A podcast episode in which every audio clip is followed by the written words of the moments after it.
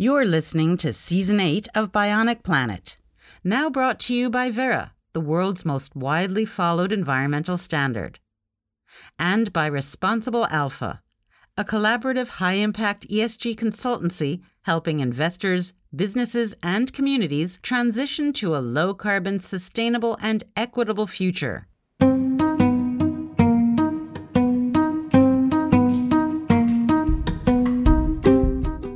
Have different interests, but one thing is clear we have one objective the sustainability of the cocoa supply chain. Because everybody wants that cocoa bean. Yes, everybody wants that cocoa bean, which the Aztecs called the fruit of the gods. Cocoa evolved in the Amazon forest of South America, where it thrived in the shade of other trees. But most of it today comes from two West African countries, Ghana and Cote d'Ivoire the Ivory Coast. You can thank the 19th century Ghanaian explorer Tetteh Quarshie for that. He explored the Amazon in the 1800s and brought cocoa home with him. He planted it, experimented with it, and found a way to make it grow. It's now Ghana's most lucrative cash crop and its leading driver of deforestation. That makes it the country's leading source of greenhouse gas emissions. In hindsight, gotta love hindsight, it's one of those if we only knew then what we know now tragedies. Because cocoa thrives in the shade of other trees. It could have been produced sustainably by weaving it into agroforestry systems, planting cocoa under other trees, blending it with other cash crops in a mosaic of interdependent plants. But it wasn't. As a result, Ghana and Cote d'Ivoire are both at an inflection point. Their cocoa farms are dying, and they have to be replenished. Doing it right for the long term means taking a hit in the short term, because all these farmers will have to cut their tried and tested cocoa acreage and plant something untested. That means they, and the chocolate companies that back them, will have to take tremendous risk to do the right thing. And today's guest, Rosalind Fosuah Adjei, is charged with managing that risk.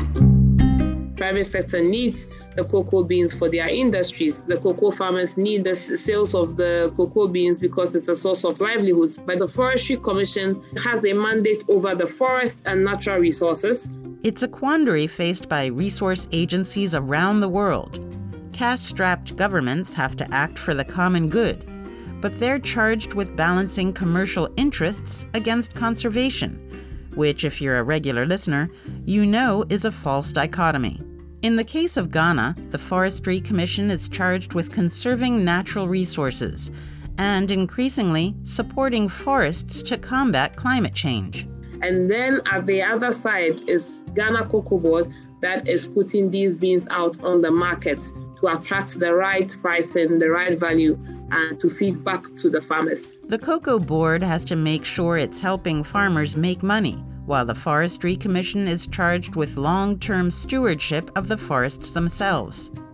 Rosalind realized early on that the two agencies were morally aligned, but constitutionally opposed. So we came together and said that why don't we develop a program that speaks to different stakeholder interests, particularly on a key commodity such as cocoa. But they weren't the only actors on the stage. We also have civil society actors, non governmental organizations that also provide advocacy and capacity building awareness creation initiatives for farmers and local communities. So we all came together, did a lot of brainstorming, a lot of discussions, a lot of consultations, and we developed the Ghana Cocoa Forest REDD Plus program.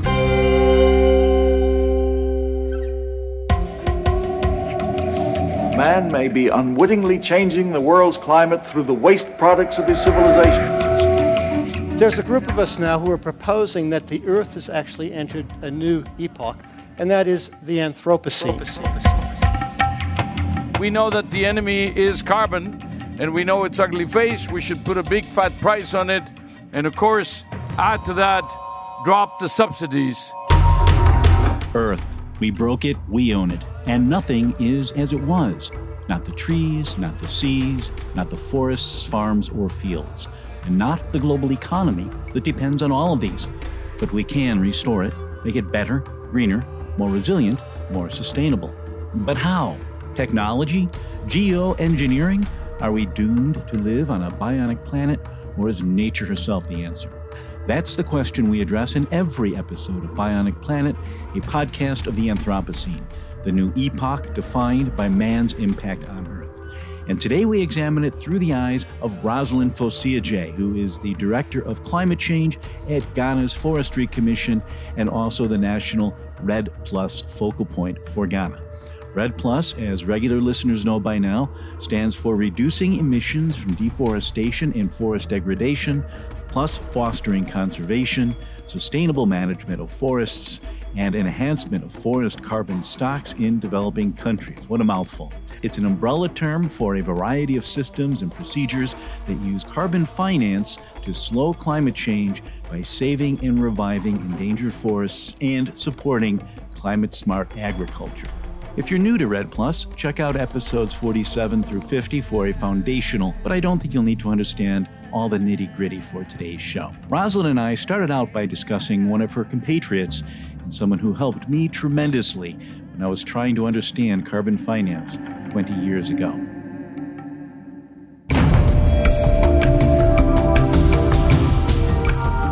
A lot of Ghanaians have helped me understand this whole space. One of the first people I met when I started covering these climate issues was Yaw Osafo, who was uh, negotiating for Ghana at the time. And he was one of the few negotiators who took some time to sit with me and help me understand how these negotiations worked and what I was getting wrong and helped me correct a lot of misunderstandings over the years. I, I assume you know Yaw Osafo? Absolutely. I know him so well. Make sure you tell him I said hello. Sure. What's he doing? I'm just curious what he's up to these days negotiating for Ghana, and um, mm-hmm. he's also into his own private legal practice. And he also does some consultancy assignments on REDD Plus. At the moment, working on a fund flow mechanism for the REDD Plus payments. He's actually the consultant that took the benefit sharing plan like off the books and then now into how the fund flow mechanism is going to look like and what the structure should be. So he's into a couple of things. Yeah. Yeah, I'll have to get him on the show because he he not only knows his stuff, but he's very good at explaining it. Exactly. It's hard to find people with that combination, which is why I latched onto you. You're also very good at articulating some pretty complex stuff. Now, you've been working in the REDD space since at least 2006, it looks like, right? Can you tell me a little bit about how you got into this? So I have actually been working on REDD Plus since 2009 directly. So that's 13 years exactly. But I've been with the Forestry Commission since 2006. I guess that's one of the benefits you get when you become a forerunner, because Ghana was one of the very early countries that got into the Forest Carbon Partnership Facility um, with the World Bank. It has its own downsides as well the fact that you are basically testing everything new mm. but it gives you the room and the time to engage and to build the necessary structures and to understand what works what doesn't work through the mill so we have actually come from a space of since 2008 when the country submitted its RPIN to the FCPF and then getting through to the readiness preparation package and then to the very first phase of grant financing, uh, where we had to put in uh, different structures, basically at the institutional level, at the national level, have thematic working groups on safeguards, working groups on MRV, on M&E, how we were going to respond to the whole framework in terms of having a REDD Plus strategy, um, the safeguards information system, the forest monitoring system, and then also the forest reference level. It's been a long journey, but we come through so many different key milestones, and it's been a wonderful learning journey as well. Yeah, you jumped ahead to the finish line already. I think we should try to fill people in a little bit. I have covered the FCPF, but it's been a couple of years since I've really looked at it. Can you tell our listeners what the Forest Carbon Partnership Facility is and what an ERPIN is? Sure. You threw those two acronyms out there. Yeah. So the Forest Carbon Partnership Facility is um, one of the really fast start financing streams that were set up for REDD Plus implementation. I mean, this was through the World Bank, so it's made up of the donor countries mm-hmm. and then also the REDD Plus countries, as we have those terminologies in there.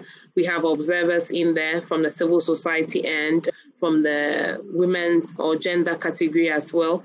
Um, now, initially, we started with a women's observer. Now it's a gender observer. We have the World Bank team itself as the fund management team, and then also the facility management team in there. And it has provided a very good space for countries to discuss what it is that we need finance for, what is driving deforestation, how are we going to address the deforestation, what sort of readiness packages should be put in place, particularly on institutional arrangements, on drivers of deforestation, on safeguards, on forest monitoring, and um, also on um, REDD+ strategies. So that is the whole package of the FCPF. The FCPF is also coming in with two different funds. So we've had the Readiness Fund, and then you also have the Carbon Fund. All are voluntary, so it's not mandatory. Countries actually prepare their own proposals to be considered to enter into the FCPF. At the moment, I know that there are 47 readiness countries. The Readiness Fund will close by December 2022. And out of those 47, 15 are currently within the Carbon Fund, Ghana inclusive. So within the 15 as well, we, you have a very good spread of Asia, Pacific, Africa, Latin America, and the Caribbean.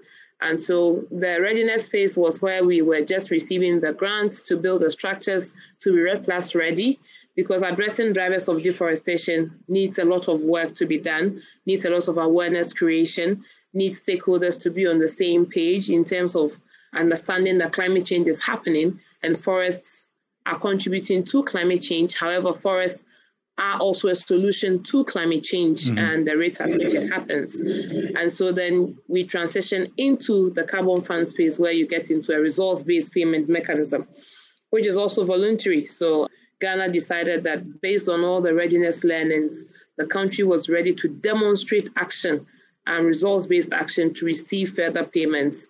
And so that's a brief about the FCPF. And Ghana has been engaging with the FCPF since 2008. Yeah. That's 14 years. Very, very long time. And if listeners want to get up to speed on that, the episode I was referencing was episode 27 of Bionic Planet. That was December 1st, 2017. So exactly four years ago since I've talked about the FCPF on the show. so it's been too long. But if anybody wants to go back, it was a very detailed interview with Ali Baroudi and some of the key people oh. within the World Bank. I think everyone knows Ali, right? yes, yes, yes. So getting back to Ghana, and, and, and a lot of what, what Rosalind just said will make a little more sense as the show goes on. You know, this, this whole issue of the multi phases of REDD+ at the jurisdictional level, going through the readiness where you have to get your mechanisms up to speed, and then you get to the point that you're getting performance based payments by actually generating emission reductions. And Ghana, also in my understanding of a lot of themes converging here. I had uh, Sassan Saatchi on recently as well and uh, Sassan was from the Jet Propulsion Lab at NASA, and he also worked a lot on Ghana's readiness initiative. So if you anybody wants to go back a few episodes and look at Sassan Saatchi, uh, talking, I think the title of that was "Every Every Tree on the Planet Mapped," and he used Ghana as an example of a country that was ahead of the curve and was really testing all of these new methods, these new technologies, on how to do remote sensing, how important it was to do the ground truthing. I think um, I remember talking to some other people in Ghana, Yaw Kwakye, another one of your colleagues, helped me on that. Uh, some articles I wrote for that. And uh, Ghana really has been in the center of a lot of this. And I think it's interesting to, before we talk about what Ghana has done that everyone else can learn from, maybe look a little bit at how Ghana is unique. Because uh, Ghana and Cote d'Ivoire produce something like 80% of the world's cocoa. And cocoa is not a plant that's native to Ghana. I always find it fascinating. The cocoa comes from Latin America, while palm oil comes from your neck of the woods, and they they both got heavily commercialized elsewhere. Mm-hmm. I'm wondering if you could talk a little bit about how this massive uh, cocoa sector has changed Ghana's economy and Ghana's forests. And do you want to talk a little bit about, about the history of that? There's an interesting you know, the, the farmer is a Ghanaian farmer who brought cocoa over. Do you not know that story? Yes, Tetteh Quarshie brought cocoa from Fernando Po to Ghana. When was that? This was over 100 years ago. Uh huh. He was an interesting guy. He traveled around the world. He was an agriculturalist, a farmer. You know, brought these cocoa beans back, and then they took root in Ghana, and now you know we've got this massive cocoa sector. And mm. maybe talk about how did that impact Ghana as a country, as an economy, and as a forest nation? Okay. So, as you rightly said, Steve, um, Ghana, together with um, Cote d'Ivoire, producing between 65 to 80% of the world's cocoa beans. And the two countries rank first and second, Ghana being the second largest producer. Um, as you rightly said, some over 100 years ago, um, Tetteh Quarshie brought cocoa seedlings to Ghana and planted them. What happened was Tetteh Quarshie was from the coastline. And so he tried to plant it along the coast in Accra, but the beans did not survive. So then he had to take it down south where we had forests. Mm-hmm. And so the whole relationship between cocoa and forests were established right from when we had those seedlings introduced into the country. Mm-hmm. Cocoa does well under shade, a very good amount of shade within a forest landscape. It does not do well within the savanna region. It needs a particular uh, moisture content to thrive. As the statistics already indicate, um, being the second largest producer, cocoa is a major player in our economic development and it has become a cultural attachment as well. So a lot of the farms in Ghana, when you engage, you realize that they are small farms, or what we normally term smallholder farming systems, mosaic patchy lands. That then became an inheritance because cocoa stays on the land for a long time. The initial one that Tetteh Quarshie planted, we still have one um, over 100 years. Wow. exactly. Um, people travel to go and see it. It's a popular tourist um, site that you have people come into the country to go and see. So once you have the right level of shade, you are going to have cocoa sustainability for so long. Mm-hmm. And it produces, um, at its best, you're going to have about 30, 40 years with productivity still very high. Now, what happens is because we have a growing population and cocoa is catching up, it's an interesting trade, we have a lot of migrant farmers coming in, then the need for more land to cultivate cocoa increased. Also because the agroforestry or silvicultural practices that were needed to ensure that the cocoa as we have it was the productivity was increasing was not there. So people were just expanding their cocoa farms, getting new lands. And um, out of engagement, out of research, it was realized that you do not have to clear new land to increase the productivity of your cocoa farm. You can apply a mixture of interventions through an intensification practice on that same piece of farmland to increase productivity. And that's how come we then moved into our whole REDD Plus strategy development, coming out with five key programs, and one of them focusing on the cocoa landscape, because cocoa was, is driving deforestation. And um, we do not want to have that because cocoa has an important role it plays in economic development, our forests are also very key to us. But the beauty of it is that you need the forest for the cocoa to thrive. So as more forests are being cut down in anticipation of increasing yield, um, rather the reverse is happening because then you have the reduction in the trees. And so the cocoa would initially just fruit for about 10 years at top productivity, but the remaining years, it does not give a lot of the productivity that you would want to see. So that's the history, how far we've come. And now it's part of us, it's cultural. So families hold on to cocoa farms as a form of inheritance. And um, they normally even don't see the business side of it. It has not really caught up with them that this is a multi billion industry that they are engaged in.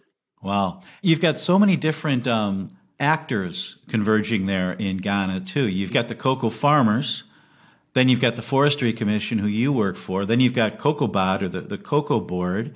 Then you've got all of these cocoa companies, and they all have their own interests, and they're not always aligned, but it's your job to align them, I guess, right? Yes. Exactly. So, I mean, we all have different interests, but one thing is clear: we have one objective: the sustainability of the cocoa supply chain because everybody wants that cocoa bean. If it's the Forestry Commission or as government, as um, in totality, we need the cocoa beans because it is contributing to economic development. Private sector needs the cocoa beans for their industries. The cocoa farmers need the sales of the cocoa beans because it's a source of livelihood. So whichever way you look at it, different interests, um, maybe sometimes some different approaches or positions on how management should take place. But the ultimate objective is that we keep the cocoa supply chain alive. And that's how come the Forestry Commission, together with Ghana Cocoa Board, realized that we need to come together to work together because the Forestry Commission it has a mandate over the forest and natural resources, and Ghana Cocoa Board has a mandate over the cocoa beans. So we are government regulators with specific mandates. The Forestry Commission does not directly work on cocoa beans. However, because cocoa farms have trees on there and those trees constitute natural resources that fall within our remit, then to some extent we have a say in how those farms are managed for sustainability purposes. And then at the other side is Ghana Cocoa Board that is putting these beans out on the market to attract the right pricing, the right value, and to feed back to the farmers. So we came together and said that why don't we develop a project or a program rather that speaks to different stakeholder interests, particularly on a key commodity such as cocoa, where, as you rightly mentioned, Steve, we have a lot of private sector interests. Private sector is actively engaged in our landscapes. They are providing different resources, training, capacity building, investing into the landscape. We also have civil society actors, non-governmental organizations that also provide advocacy and capacity building, awareness creation initiatives for farmers and local communities. So we all came together, did a lot of brainstorming, a lot of discussions, a lot of consultations, and we developed the Ghana Cocoa Forest REDD Plus program which was then submitted to the Carbon Fund of the FCPF for results based financing. Now, how it works is you would have to sign an emissions reductions payment agreement. So, what I initially mentioned as an ERPA, that really indicates that you are going to deliver on one, two, three actions that will produce some tonnage of emission reductions within a particular year um, through socially and environmentally accepted safeguards principles and um, you're also going to set up your governance structure that um, ensures transparency and accountability in the disbursement of those ER payments according to an agreed benefit sharing plan. Mm-hmm. So we took our own problem, identified how we could solve that problem, developed the necessary policy frameworks. So through REDD Plus engagements, the forestry sector's policy was revised. Policy of 1994 was not really getting into the non-consumptive uses of the forest. It was more focused on harvesting. And so we had to get into a review to come up with a policy for 2012 that said that let's look at payment for ecosystem services as another avenue for forest management and not just for harvesting. Mm-hmm. And then Cocoa Board itself also developed the cocoa sector um, development strategy too, that also looks at cocoa agroforestry and intensification practices such as irrigation, artificial pollination, incorporation of shade trees on farm, and um, other interventions. And so together, those policy frameworks providing the enabling environment brought the government entities through and then also invited private sector because private sector realized that there was the enabling environment and the communities themselves the cocoa farmers also realizing that their cocoa yields had reduced and the climate was no longer favorable for cocoa production as it used to be, and also realizing that climate change impacts had already set in because rainfall patterns have changed and largely their farming is rain-fed agriculture. They also came on board, and that is how come we are where we are now with such a unique program.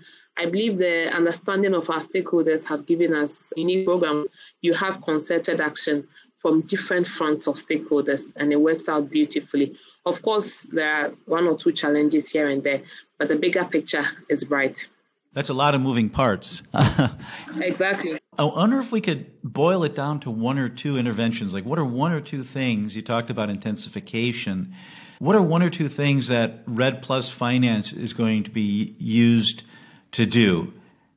If you talk about intensification, what practices will it support? How will it create intensification? And how will you quantify that? Okay.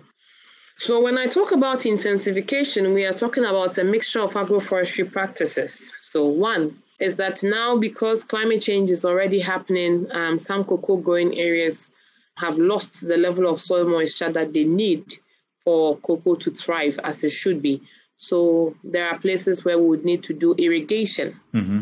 There are places where the factors for pollination, the insects, because climate change again is happening, you have biodiversity losses. And so artificially, we need to contribute to pollination. So there's artificial pollination as well. And then thirdly, you need to increase the level of shade on the cocoa farms. So research has indicated that for a hectare of cocoa farm, you can have about 18 to 22 shade trees. Now, these shade trees have been investigated. So the research has proven the sort of shade trees that can be put on these cocoa farms. One, so that they do not introduce pests and diseases. And two, so they do not crowd out or shade out the cocoa. It's very important and give the right level of shade. So these are some of the intensification practices on farm that we are now encouraging. And also to mention the application of the right pesticides, because you need the right pesticides and you also need the right application mechanisms. Of course, um, realizing that you need to apply social and environmental safeguards principles. Mm-hmm. And then we go to other interventions that will not happen on farm, but set a framework for cocoa production or agriculture in, in general. So we are also facilitating a lot of processes, particularly on land use planning, on investment planning, on land management practices. So what sort of plan can we put in place at the landscape level that prevents further expansion?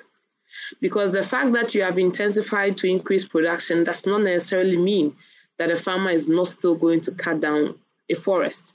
So we need to also put in place a land use plan that limits where forests should be and where farmlands should be and where there can be settlements. This needs to be agreed at the local government level.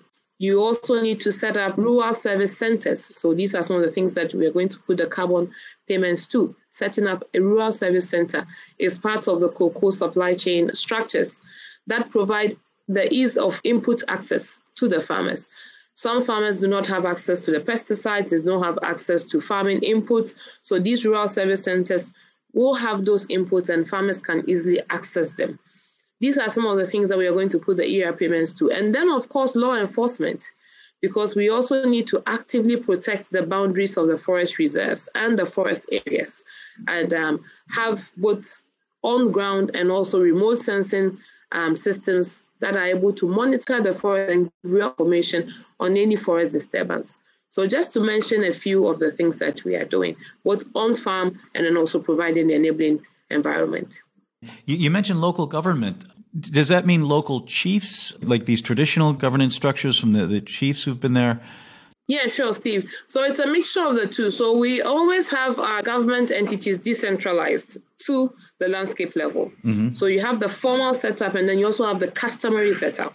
The customary setup is where you have the traditional authorities featuring, and they also have a lot of say on what goes on on the ground. So when we talk about local government, it's about the decentralized national government entities and then also the customary traditional authorities that are working on ground. I was drawn to carbon finance in part by the fact that one of the many ways it attempts to solve one of the wickedest problems on the planet, namely deforestation, is by helping subsistence farmers shift to sustainable agriculture. Wicked problems are, by definition, undefined and unsolvable, at least when you first approach them. And no, that's not a contradiction in terms. Deforestation is a wicked problem because basically everything causes it and nothing solves it completely. That means anyone who tries to solve it will be criticized for something. Now, some of that criticism will be constructive, and for decades, most of it was. But in the last five years, way too much of it has been self servingly defecated upon us by instant experts who couldn't be bothered to think of this challenge before 2018, or by ideologues who simply oppose market mechanisms. That's why I support my sponsor, Verra, which administers the Verified Carbon Standard and the Climate Community and Biodiversity or CCB standards. Now, Verra doesn't develop its standards and methodologies in darkness. It develops them through iterative rounds of expert review and public consultation. And the goal is not to find the perfect solution because none exist, but to find those solutions that align with the concurrent views of most experts. Now, Ghana is working with what many will consider a competing standard, ART-TREES, which I've covered before on this show in the past and will continue to cover in the future. As we learned in episode 81, different standards have slightly different approaches, but they draw on the same science and they mostly end up in the same place. Now, both Verra and ART-TREES, for example, support jurisdictional crediting, which is what we're discussing today. But they philosophically differ on how to approach countries with lots of virgin forests and low historical rates of deforestation, so called high forest, low deforestation, or HFLD countries. Ghana isn't one of those, so that's not relevant to this discussion, but it's an issue I'd like to explore in the future. And if you appreciate my effort to break these technical issues down for a mainstream audience, you can help me do more of it by becoming either a sponsor, a paid advertiser, or if you are an individual who just wants to pitch in a small amount, a patron at patreon.com forward slash bionic planet. That's P A T R E O N dot com forward slash bionic planet. There you can support the show for as little as $1 per episode and with a monthly cap. The address again is patreon.com, P A T R E O N.com forward slash Bionic Planet, Bionic Planet, all one word, no dots or dashes. Finally, you can help by giving me a five star review on whichever podcatcher you access me through. That helps because the more stars I get, the more ears I get. And the more ears I get, the more minds I can reach. And we must reach hundreds of millions of minds if we're to meet the climate challenge. We can do it if we all work together. We also have these large multi billion dollar cocoa companies active there.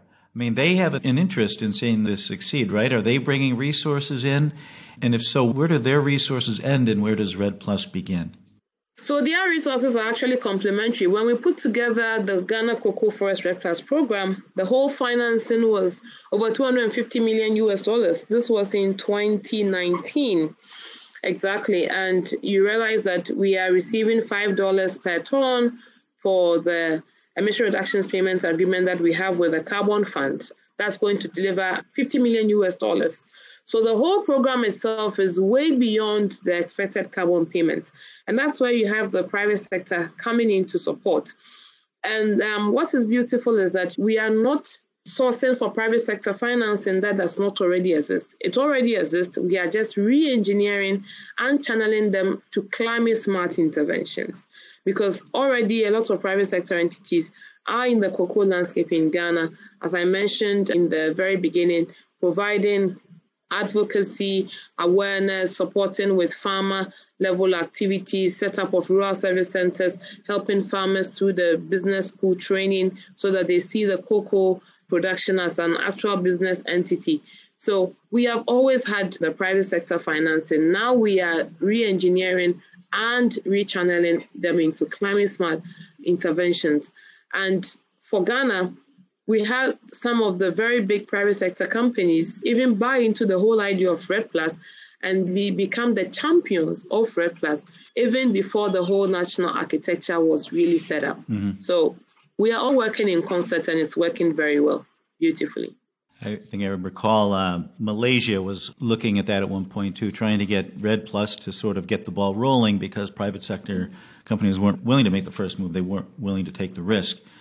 I wonder if that is that dynamic also playing out here, or is it purely complementary? It sounds like it's a different dynamic. It sounds like you're like, here's where private sector money can go, here's where the REDD Plus money can go. So we don't have such a split because we are doing a program level accounting as well. So even within that same space where you have private sector financing, you have results-based financing also coming in, the whole program is accounted at the subnational level. So it takes stock of any emission reductions, takes stock of what private sector actors are doing on their own and what they are also supporting government to do. So we do not have such a sharp split. What we are going to have eventually, because we haven't also started fully disbursing our ER payments, is to understand what it is that private sector would have done that can now be taken up by the ER payments, and so private sector can reinvest into bigger portfolios. It could be that they can expand their operations or they can scale up exactly. So that was the whole idea behind our benefit sharing plan as well. And so when you get into our benefit sharing plan for the ER program, which is the Ghana Cocoa Forest REDD Plus program, we do not have any percentages going to private sector, even though they are investing heavily in the landscape. Most of the benefits are going to the local communities and the farmers. And the intention is that once then that goes to them, it um, enhances their capacity building directly and also supports private sector to scale up their interventions into other areas and have a lot more coverage. And that ultimately is also going to help us deliver more emission reductions.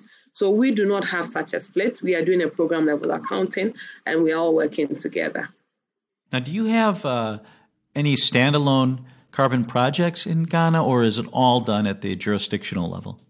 Our strategy for Plus, which was launched in 2016, came up through a lot of consultations. And what stakeholders believed was that we should have jurisdictional programs because we have a landscape that is according to specific ecological zones, and our drivers of deforestation and forest degradation are also to some extent fragmented and around key commodities. So we just have jurisdictional programs at the moment. So the cocoa program I mentioned to you covers six regions, and as I mentioned earlier on as well, our cocoa farming is within a mosaic landscape. It's patchy. You would have one hectares there, 10 hectares, five hectares. So it's not a continuum to have one project as in uh, what a cocoa plantation would possibly support.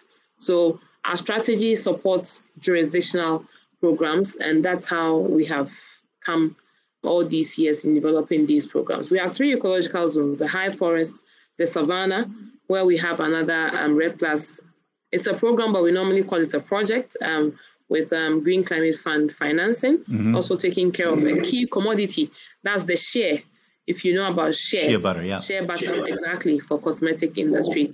And then we also have the transition zone where we have a hybrid of savanna and natural forest characteristics. These are three ecological zones, and we have structured our plus programs according to these zones and also according to our coastal line where we have mangroves there. That's also a different ecological zone, the coastal savanna. And we also have a unique biodiversity hotspot that also is tabled for a program. So only programs at the moment. Okay. No projects standalone. Yeah. And uh, now you're doing this under the World Bank. You've gotten that standard rate that they pay five dollars a ton. And are are you looking at other like are you looking at ART-TREES or JNR or other private sector where you can get higher rates, more, more something closer to market rates now that market rates are higher? Yeah, so I, I, have a very interesting sort of analogy on rates and how we quantify them. So, for example, what we have now under the COCO program is with the World Bank Carbon Fund. Mm-hmm. That is paying us $5.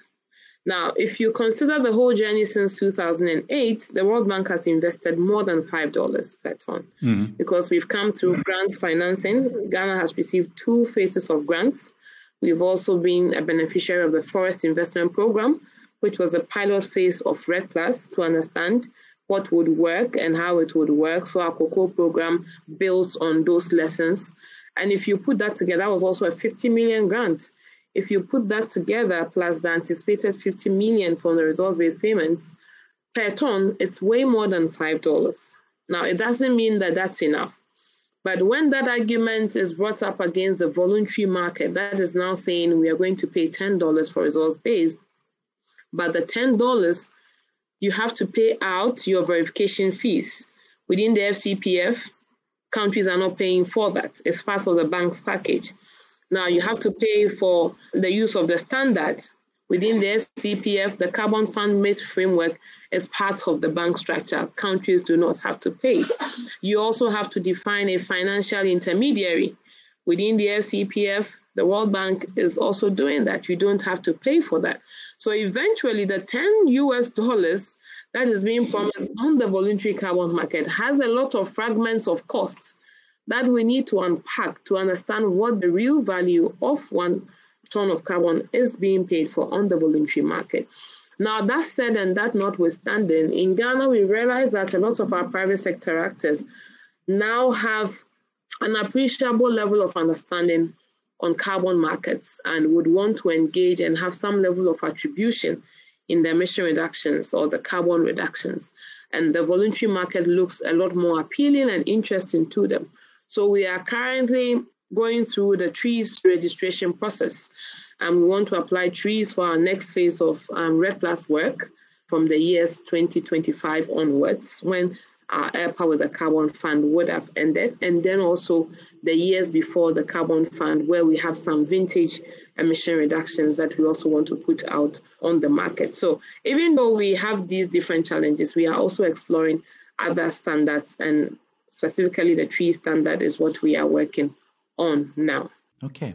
You know the situation better than I do. That kind of brings me to where my understanding starts to run out. Where where should we take it here? Like, where do we go from here? I think you kind of alluded to that already. Are there things that uh, do you think we've hit the important issues, or are there things we should go back and cover? Are there things we've missed that you think we should pick up? I believe we've picked on a lot of key things. I mean, the whole journey and what has formed part of this journey, what we are doing on the ground, practically, some of the examples when we talk about intensification, what on farm, and then also within the enabling environment structure. And uh, we've also talked about the policy outlook. Is it just carbon fund or beyond that in terms of markets? Do we have any ideas going out into other spaces? And of course, we are considering TREES. I guess the next big thing that Ghana, maybe I want to table is that for Ghana, we've realized that a lot of the processes and standards as we have them now hardly get into the governance aspect of the emission reductions payments and the fund flow mechanisms. You can have a very wonderful benefit sharing plan on paper, but actually getting the, the real beneficiaries on the ground within a forest landscape is not that simple. And so you need a lot of governance structures that enhance inclusivity and then also enhance accountability and are very transparent. And we believe that this is uh, one of the key lessons that we have learned. One of the key stages where we added gives us a very unique program because we understand how uh, emission reduction payments will come into the country, how they move from the national level to the landscape level, and who is going to be in charge, how would disbursements take place, what projects will they be put to, what will be the procedure for those projects to be considered. It's a tall order. But if you are not careful, you might just get into REDD Plus institutional arrangements at the sub at the national level, sorry, and not really focus on the national level governance where it matters the most, where you have private sector, where you have the communities, where you have CSOs and NGOs, and how you can have the voice of everyone around the table to inform the robustness of your fund flow mechanism and making sure that you use those emission reduction payments to stimulate confidence in the very actors to keep generating emission reductions and to keep working on addressing forest loss in general and also improving agricultural productivity is one of the key things for us. And also, secondly, another one is on price. The fact that we realize that the price of a ton of forest carbon might even be different for different landscapes, for different countries. It takes um, different energies to generate a ton of carbon in the cocoa landscape. In the shea landscape, it will be different. So it could be that in the same country, Ghana, we could be negotiating for different prices of carbon. And that's where we want the market to also get to globally to understand that it is not just fixed to say that you are paying for a ton of carbon at $5 or $10, but you need to understand what goes into that generation of that ton of carbon. It is not a fixed price. You can have a range. It can even be according to different periods of implementation and what happens and what stakeholders you engage with. So these are the two key big pieces for us that we always try to put out there in engagement and in outreaches. Rosalind Fosuah-Adjei of the Ghana Forestry Commission closing out this episode of Bionic Planet, brought to you by Verra, which oversees standards for reducing greenhouse gas emissions, recycling plastics, and conserving biodiversity, among other things. And by Responsible Alpha, creators of the ESG Integration Toolkit, which concentrates decades of experience at the interface of environment, society, and business to help you meet the demands of a low carbon, sustainable, and equitable future. And by listeners like you. If you like what you hear and you want more and better episodes, you can also help me deliver them by becoming a patron at patreon.com forward slash bionic planet. That's P A T R E O N dot com forward slash bionic planet. There you can support me for as little as a buck an episode and with a monthly cap. The address again is patreon.com forward slash bionic planet. Also, if you're an ethical business looking to reach a global audience, you can advertise on Bionic Planet or become a sponsor as well. You can reach out to me at steve at bionic-planet.com. That's steve at bionic-planet.com. Finally, you can help just by giving me a five star review on whichever podcatcher you access me through. That helps because the more stars I get, the more ears I get. And the more ears I get, the more minds I can reach. And we have to reach hundreds of millions of minds if we're to meet the climate challenge. We can do it if we all work together. That's all for today. Until next time, I'm Steve Zwick in Chicago. Thanks for listening.